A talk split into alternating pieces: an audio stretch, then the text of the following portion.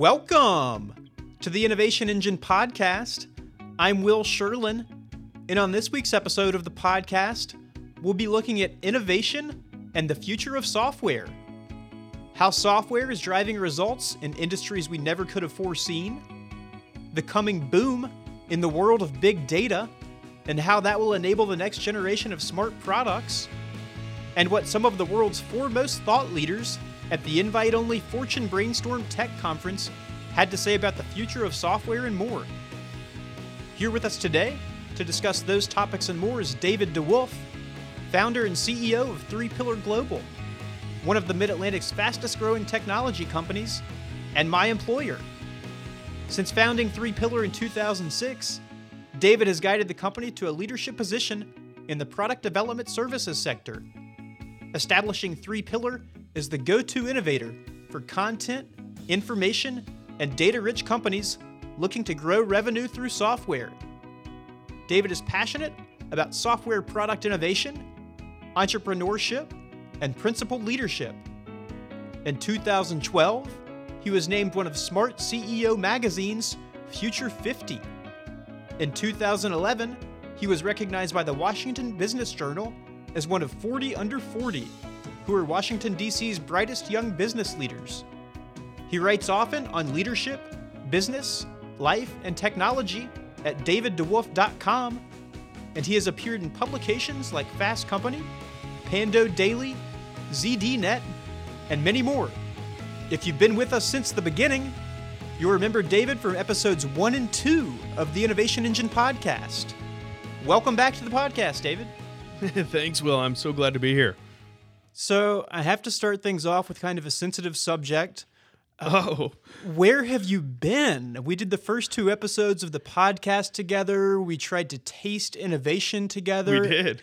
And then poof, you never call, you never write. Is everything okay? I thought I had to be invited back, and you went out and got all these great guests that were just way above me. So I'm so glad you finally reached back out, and here I am. So it should be a great conversation. I'm looking forward to it. Absolutely. Well, nothing could be further from the truth. Certainly no one is above you, but we're happy to have you back in the studio for our 25th episode, the silver anniversary here, in a manner of speaking, for the Innovation Engine podcast. Yeah. And very excited to talk about the future of software with you.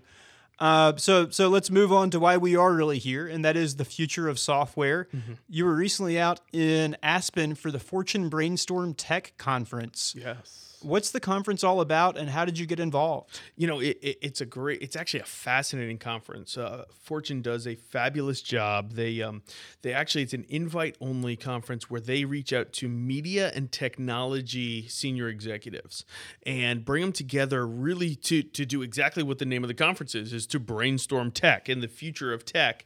And it's just a fabulous arena. I would consider it almost a think tank, mm-hmm. right? Where we're getting together at the Aspen Institute to talk with one another. There is a formal program, the typical conference, but it's not just networking in between. You're meeting with people who are living, breathing technology every day and having conversations about what's next, about innovation, about what are the trends that we're seeing and how can we assist each other in getting there. And what I love about the conference, this was my second year going, is that these people tend to get the secret to innovation. And the secret to innovation is not that you have this aha moment in the shower. You know, things don't just happen. Oh, wow, all of a sudden I had a great idea. It's that by sharing ideas, by sharing thoughts, by trading information, we're all able to collect dots. And innovation is all about that process of collecting dots, collecting data points, and then piecing them together, identifying those trends and drawing those conclusions that you can apply to a market, you can apply to an opportunity. And so it's very much a conversation about business and how what's going on the market can be applied to technology, or how technology is being applied to what's going on in the market. It's not a technology conference where we're talking bits and bytes about things, but the individuals have the deep understanding of the bits and the bytes and what's going on. And so it's just a fascinating conversation, and they have phenomenal speakers really that come out and share what they're seeing and is the root or the baseline for the discussions that take place. And so it's a great time. And of course, if you've ever been to Aspen, Colorado, you're talking about the Rocky Mountains and beautiful, beautiful, beautiful location at the Aspen Institute. So just high class, a wonderful experience. Very nice. Sounds amazing. Enjoyed reading a lot of your tweets from the event, and we'll talk about some of that stuff later as we get deeper into the podcast episode. Yeah. But so typically at conferences like these, there's kind of a huge focus on consumer technology. The last time you were here, we talked about CES, and you'd been out there. Obviously, there's a big focus there on consumer technology. It sounds like there was also some emphasis at the Fortune Brainstorm Tech event on software. So Pivotal's Paul Merritt, for example, spoke about how his company can help increase crop yields by 10% if it can get finer grain data in real time and feed it back into threshing machines. Yep. What else did speakers talk about that really caught your attention as innovative applications of software? Well, so, what I find interesting is I think the conversation always comes back to software. Software is what makes innovation applicable to the human person. Mm-hmm. In fact, one of my favorite tweets, you mentioned tweets, it's actually my favorite quote, one of my favorite quotes, was a quote that those who love product find themselves asking, how do I bring some joy, some delight into a user's life? Isn't that just fascinating, right? That people who thrive off the world we live in this innovation and building products, realize that it's about delighting a customer. And that's where product is different from traditional IT or enterprise applications, right? Those things are forced on people. Product is about delighting the user. It's about changing the way we live, the way we work, the way we play. And the reality is you do that today through software. So, great example of that. You talk about crop yields, you're talking about sensors within the ground, collecting more data and information. And oh, by the way, data and information tends to be at the center of all these things as well, right? But the way you monetize data and information, the way you make it applicable is with the software. And so the conversations tended, even when we were talking about things like wearables, right? Wearables is a hot trend. Everybody's talking about your Google Glass, your iWatch, your Fitbit, those types of things. But interestingly enough, those things are form factors that in and of themselves don't provide a lot of value. They're collecting data. And every single one of us has a data overload problem right now. I've got more tweets than I can consume. I've got more data points about, you name it, my car, my house, my work, than I can consume. And so where these technologies, where these inventions in technology and hardware advancement and computing really hit the road, where the rubber hits the road is where we're able to use software to take the data and derive insights out of them. And those insights then have to be turned into action. And it's when we make information actionable that it makes a difference within our lives. And so there are two trends that I see happening, and I think this was confirmed at the conference and talked about a little. The first one is this actionability, right? It's taking all this data, boiling it down to the point that it actually improves our lives. It actually improves the way we work, we live, and we play. Mm-hmm. At the same time, it's also about that technology, that hardware getting out of the way and boiling down into the things that we're doing all the time, right? As opposed to having an event where we interact with or use a piece of hardware, how does the hardware just kind of sink into the background and be doing things on our behalf without us even knowing, and creating these actionable experiences in a way that is proactive and doesn't require us to think about them. Right. Yeah. Two guests that we've had on, relatively recently have talked about things that I think kind of tie back to what you just mentioned. One was Horace Dediu, noted Apple analyst, and he was talking about at the very end of our podcast how software is what eventually revolutionized the mobile phone industry. Yeah. until the iPhone was created and, you could run Objective-C apps or, what have you, or Android and Java apps, a phone was just a phone. Right. But, once they made the leap from just being a phone to, having software on them, it's amazing what we can do with them.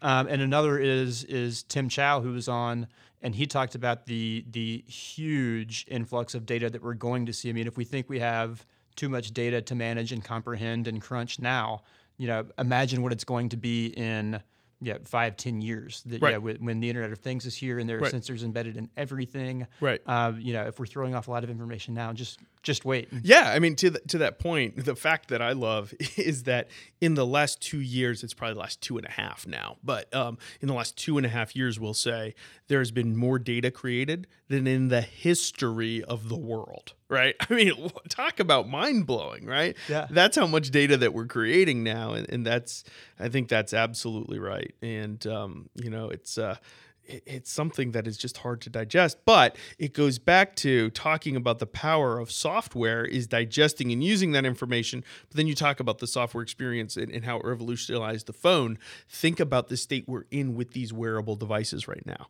right? Mm-hmm. There were a lot of discussions about the impact that the Internet of Things would have. And a big part of that is the sensors out in the fields and the wearables and the different devices connected to the Internet. Well, many people anticipate the impact of that will be 10 times, 100 times the impact of the mobile revolution or of the Internet. I mean, that's just mind-boggling. But when you think about the immaturity of that market, these devices, think about the most common ones, right? The most common ones are probably going to be your Fitbit devices, right? Those are pretty dumb terminals on those devices. Just look at generation 1 versus generation 2. I had a generation 1 wristband Fitbit device that literally had 4 dots on the screen, and everything it did, it communicated me through lighting up dots, right? Pretty quickly, I'll be honest, that ended up in my sock drawer, right? It was hidden.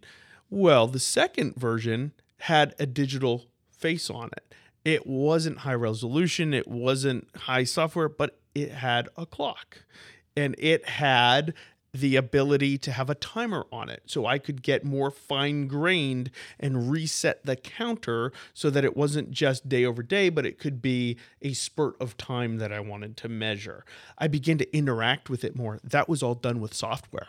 And while it's not to the point yet where they're giving out APIs and allowing people to program to it, the evolution and the reason why it's now been on my wrist for months and months and months, and I still wear it today, is because it's replaced my watch. It's blended in to something that I do every day anyways, which is put a watch on. Now I've just replaced it for a new watch that happens to be digital and do more things for me. And then number 2, it's been able to provide more functionality because of the software on top of it. And I can only imagine that the next version, at least I hope the next version for Fitbit's sake, includes a way for me to start installing apps on it so that people can provide more value on top of it. And I think that's what we're going to see with the next generation of, the watches, the armbands, all of these different wearables, no matter where they end up on our body, no matter where these sensors end up, even the one in the field measuring crop yields, it's going to be out the software on top of it that really adds the exponential value on top. Yeah, and you were quoted recently in a Fast Company article basically about that very thing, about how the next generation of software will be the thing that powers the next generation of innovation in the wearable space. Yeah, there's no doubt in my mind about it, absolutely. Okay, so last time you were here, as I mentioned before, was back in February when you just returned from your first ever CES, and you talked about 3 trends that you saw an awful lot of while you were there. Wearables, the connected car ecosystem, and gamification. Were there 1 or 2 or 3 things that you saw and heard about at the conference that you left feeling like, wow, this is going to be the next big thing? Yeah. So, 2 things come to the top of my mind. One of them says, inside I'm saying, yeah, wow, this is going to be the next thing. And it's one of the same ones I said last time, which I think is whenever you see that trend that over and over again, we all know it. But the Internet of Things and wearables are big. We have not cracked the nut yet because we haven't seen massive adoption because it's not software powered yet. Yep. But just because we're not there doesn't mean it's not going to happen. I fundamentally believe, and I'm going all in on absolutely this is taking off. That one's obvious, right? Nobody's surprised I said that. Here's the one that's, I'll be honest, puzzling me, but I'm starting to pick up the trend over and over again. In fact, at last year's Brainstorm Tech Conference, I noticed the same thing. This year, very loud and clear, it's Bitcoin. Digital currency. I'm still trying to figure it out. I'll be honest with you. I don't necessarily see it. I can see a lot of the compelling arguments, but I see a lot of adoption problems still. And I don't necessarily see how it's going to progress. But interestingly enough, after noting that and saying, man, even more than before, I've got to take note of this and pay attention to it. What do you know? Dell comes out the very week later and says they're going to start accepting as payment Bitcoin. That's a pretty darn big deal. And we've had a couple of those types of announcements lately related to Bitcoin. It's gaining traction. I don't think all of the issues, struggles, challenges associated with it are gone. But some pretty smart people are making bets on it, and some pretty smart people are saying it's going to stick. I've got to figure it out, and hopefully over time we can figure out how it's going to impact innovation. Banks, the financial services industry, and the impact that's going to have. It's going to be big. I just don't know that we understand it yet, and I'm not sure in its current state that it's going to move forward the way it is right now, or if it's going to have to evolve one or two more times. Sure, but so one of the tweets that you sent that was on the digital currency front, there was a quote from one of the speakers, Jim Breyer, said there's a shortage of great digital currency companies floating around. In 5 years, there will be a couple trading for $5 to $10 billion. Yeah. The interesting part about that quote to me was he said it about three different times in three different ways. Really fundamentally believes it. And he's not the only one there. Barry Seibert of Second Market has left Second Market, a pretty darn impressive, successful company that revolutionized the investment community in the way they approach secondary sales of stock. He's left it, handed over the reins to somebody else, still on the board, but is now focused exclusively on this Bitcoin fund that he created. Those two aren't the only one. There are more and more people, and fundamentally, people believe it. And there aren't a lot of companies figuring out how to play in this space yet. I think a lot of people are like me, still trying to figure it out, think there's something there, but can't make sense of it or really know what that innovation is going to be. And, there was I'm not going to say consensus, but a loud majority of people that said, people that get into the space right now are going to do pretty well if they figure it out. So did you rush out and sign up for a Bitcoin account? I did not. I still haven't done it. Yeah, Barry Traley really tried to sell me on it, but I'm not there yet. I'm just not there. Yeah. Do you want to go in with me or what? Should we go buy $10 worth? Or? Yeah. Let me see how much money I have on me. I have $5 on it. Do you have $5? Yeah, we can combine it together. So Josh Koppelman of First Round Capital was one of the speakers there, and he has some history picking winners. Mm-hmm. His company, they were early investors in Facebook, in Square. Sure. Speaking of, it's not necessarily a digital currency, but it's certainly a payment platform. Yeah. And he said he sees vast potential for, quote unquote, next generation data companies in healthcare, media, and energy.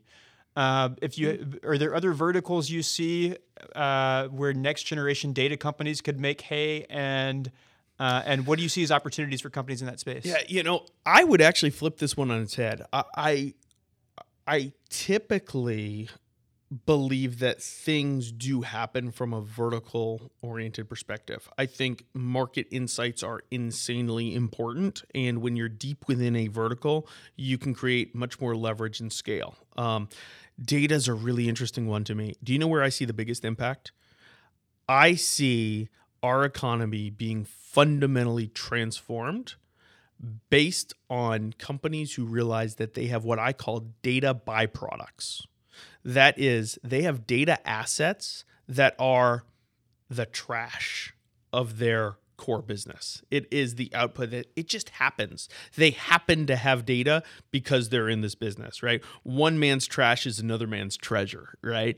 And companies are starting to see that, oh my goodness, I have this data asset that is incredibly valuable. And if I stand up a brand new business model, a data-oriented business model, if I build a software product to distribute this through a SaaS platform, for example, or through mobile devices, if I build software to interact with my customers in a new way, then I will be able to grow exponentially and have a brand new business model.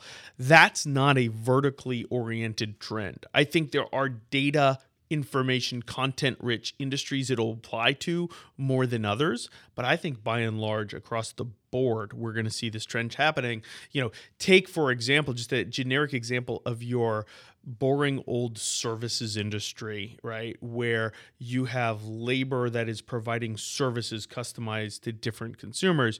As you look across all the different clients that you're serving within a services industry, you know, maybe it's janitorial services, let's say, right? The amount of data about what, for example, let's just pick an example. You know, janitorial services in an office building. Okay. What's the type of data, Will, that you think could be collected by a janitor that every single night is in an office building cleaning the same rooms over and over and over and over again? I would think maybe frequency with which a certain trash can needs to be emptied. Absolutely. Frequency that a bathroom stall needs to be cleaned, number of paper towels that need to be added to the dispenser, how often you change the toilet paper. Yep. You're hitting the nail on the head and just keep going and going. I mean, you rattled that off. You and I didn't talk about this before we started talking. Right? I just asked you a question on the fly. You started rattling off all sorts of things, and you're absolutely right. That type of data, and quite frankly, a lot of that data they already have, right? They know how many rolls of toilet paper that they're installing because they've got to keep their supplies. Well, historically, we've used that information for operational efficiencies, right? For supply chain management, right? We needed to have the toilet paper available, so we tracked that data to be able to make sure it was available when we needed to replace the toilet paper. Well, now companies are realizing that's kind of valuable information. If I can start to leverage this data and think outside of the box, maybe I can create new business models where I can provide this data in new, fascinating, interesting ways, right? And, you know, you and I could sit here and brainstorm and connect a bunch of different dots, going back to innovation, right? Sure. Around different types of consumers that may be interested in that information. But when you start to put, it's not just the toilet paper data, it's starting to put that toilet paper data together with other things. We could probably brainstorm some pretty off-the-wall types of things where, you know, maybe you're combining it with publicly available health information and you're realizing toilet paper usage went up. Oh my gosh, something's going on in this geography. You know, there might be an outbreak of something. That's exactly right. Now, you know, that's kind of a funny, crazy example, sure, but you get the idea that companies are looking at this data that they've used for logistical reasons and operational reasons, and they're flipping it on its head and they're saying, I can monetize this. There's a revenue model here. I'm going to provide this as value to my consumer. And I think an area where you're seeing a lot of that right now is health and wellness, specifically the fitness area. We're seeing a lot of it. Nutrition is another area that we're seeing a lot of it. But I don't think it's unique to that industry as well. I think it's a general thing. We're seeing it with a lot of services businesses in all sorts of, it's not just janitors, right? It's across the board. You know, one of the areas I think is really interesting is if you look at premium service providers, they will be able to reach a new level of customer that can't afford their premium prices with their services by productizing them and offering them as not data assets, but as insights and actionable information through a digital experience. Okay, got it. So there were a few different tracks at the conference, David. One of the tracks was on disruption and innovation. And we've had a few notable guests on recently to talk about disruptive innovation, Horace Dediu and Whitney Johnson, both of whom are either students or cohorts of Clayton Christensen's. There's been a bit of a dust-up in the innovation community recently about a New Yorker article that Jill Lepore wrote that was basically a takedown, or at least cast some doubt on Clayton Christensen's writings on disruptive innovation. Did you get the sense that people are tired of talking about disruptive innovation at the conference? No, I didn't. Here's the thing. I think we get caught up in trying to bucket things one way or the other, right? It's there's a lot of people, especially in this innovation space, who are stuck on the fact that innovation is only disruptive, right? Disruptive, game-changing innovation. And then there are other people that say, yeah, that concept, okay, but the real innovation that happens is the day-to-day evolution, right? Mm-hmm. Let's be honest, both of them matter. And both of them matter to our economy. Both of them matter to people's lives. People want a better and better experience every day. But the game changers in our economy are disruptive innovations. And I think the struggle that people have when they talk about disruptive innovation is that as a whole, we have not figured out how to systematize and make a standard process that really promotes innovation. Maybe a better way to say it is innovation is not predictable, especially disruptive innovation, right? And I think we're going to crack that nut.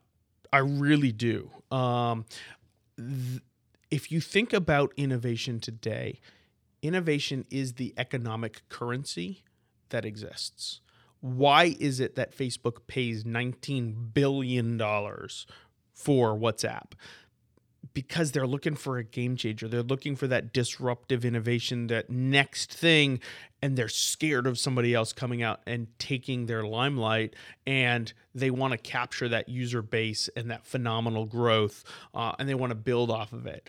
And they're not convinced that organically they can do it themselves. Right. Otherwise, that valuation just makes absolutely no sense. But when you're in this bet big, fail big, high risk, high reward type of environment, those types of things become important for survival. And you see, it's not just that acquisition, right? We could go on and on about the acquisitions that all of these large, innovative technology companies make. I believe what's going to happen is as the prices get higher and higher for innovation and for capturing and gobbling up that innovation, companies are going to be looking for an alternative of how do I reliably innovate. And there are some fundamentals to innovation that I think we understand, and we will figure out, just like we did with quality in the 80s, how do you take quality and embed it in the auto industry really is what started it, right? Mm-hmm. I think the technology industry is going to figure out how do you reliably innovate within the enterprise as well. And I think you're going to start with that coming from the innovation providers and from really a partnership model, because a big part of where innovation struggles today is in the bureaucracy in corporate America. And why does so much of this innovation come out of the startup world? There's a reason, because it's scrappy, because they're small teams that are sharing information, that are collecting dots and connecting dots. And I think that's why it will start outside of corporate America, and eventually we'll learn how to do it inside of corporate America as well. But this is just not sustainable. If the economic currency is innovation, buying companies for billions and billions of dollars, no matter how big the balance sheets are, it only lasts so long. And so I think that's the root cause of the angst around disruptive innovation. But let's not forget that the incremental innovation, the sustained innovation, the continual innovation is just as important. If you're only taking big leaps, you're not going to get there. And the reality is, look at how many releases of software products Amazon does every single day. It's in the dozens that they're releasing new versions of their software in all sorts of different parts of their business every single day. New builds every 11 seconds, according to a PowerPoint that somebody put on at the Velocity conference in 2011. There you go. So you just hit the nail on the head. So that's how fast things are changing. And so that incremental innovation has to happen. The other thing about disruptive innovation, too, by the way, is it's gotten a lot cheaper to do. So you put all those dynamics together, and I think that's where we're headed. Okay, great. So I mentioned earlier the Fast Company article that you were quoted in.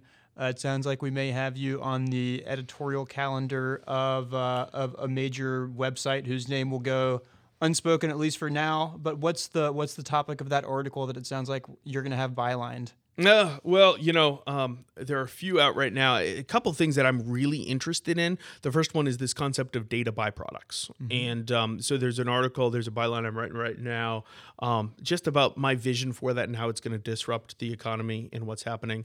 Another one is precisely about what we just spoke about around innovation and how innovation is not a light bulb that goes on in the shower. There are certain things that we can do to create a culture of innovation. There are certain things that we can do in order to promote innovation to make it more reliable. And it's, people tend to think about it in two senses. Number one is the idea. And that they think it just starts with some bright person happening across some bright thing. That's not true. That person, whether they know it or not, has laid the foundation to have that idea well before the idea came to them. And then the second thing people think about is actually building the idea. And that's where you get into the sustained innovation. But again, a successful product and building that product is reliant upon setting the foundation for it and the continual collecting and connecting of dots. And that's the second thing that I'm writing about. Okay, very nice. We'll keep an eye out for those. Follow at 3Pillar Global on Twitter to get those updates, and certainly follow David DeWolf on Twitter. At DDeWolf is his Twitter handle. If you'd like to read his thoughts on business, life, leadership, and more, his website is daviddewolf.com. David, thanks so much for joining us again today. Hey, thanks, Will. I appreciate it. It's always a blast. Thanks once again to 3Pillar CEO David DeWolf for joining us this week. And thank you for joining us this week. Don't forget to tune in to next week's episode when we're excited to have author and journalist Warren Berger on the podcast. Warren is the author of, most recently, A More Beautiful Question: The Power of Inquiry to Spark Breakthrough Ideas, which was named one of Business Insider's 20 Best Business Books to Read this summer. We'll be talking with him about innovation and the power of inquiry. Why, what if, and how might we have the power to transform your business? The 5 most important questions any business leader should know the answer to, and examples of billion-dollar companies that have been hatched simply by coming up with answers to seemingly simple questions. Thanks again for joining us, and we'll see you next week.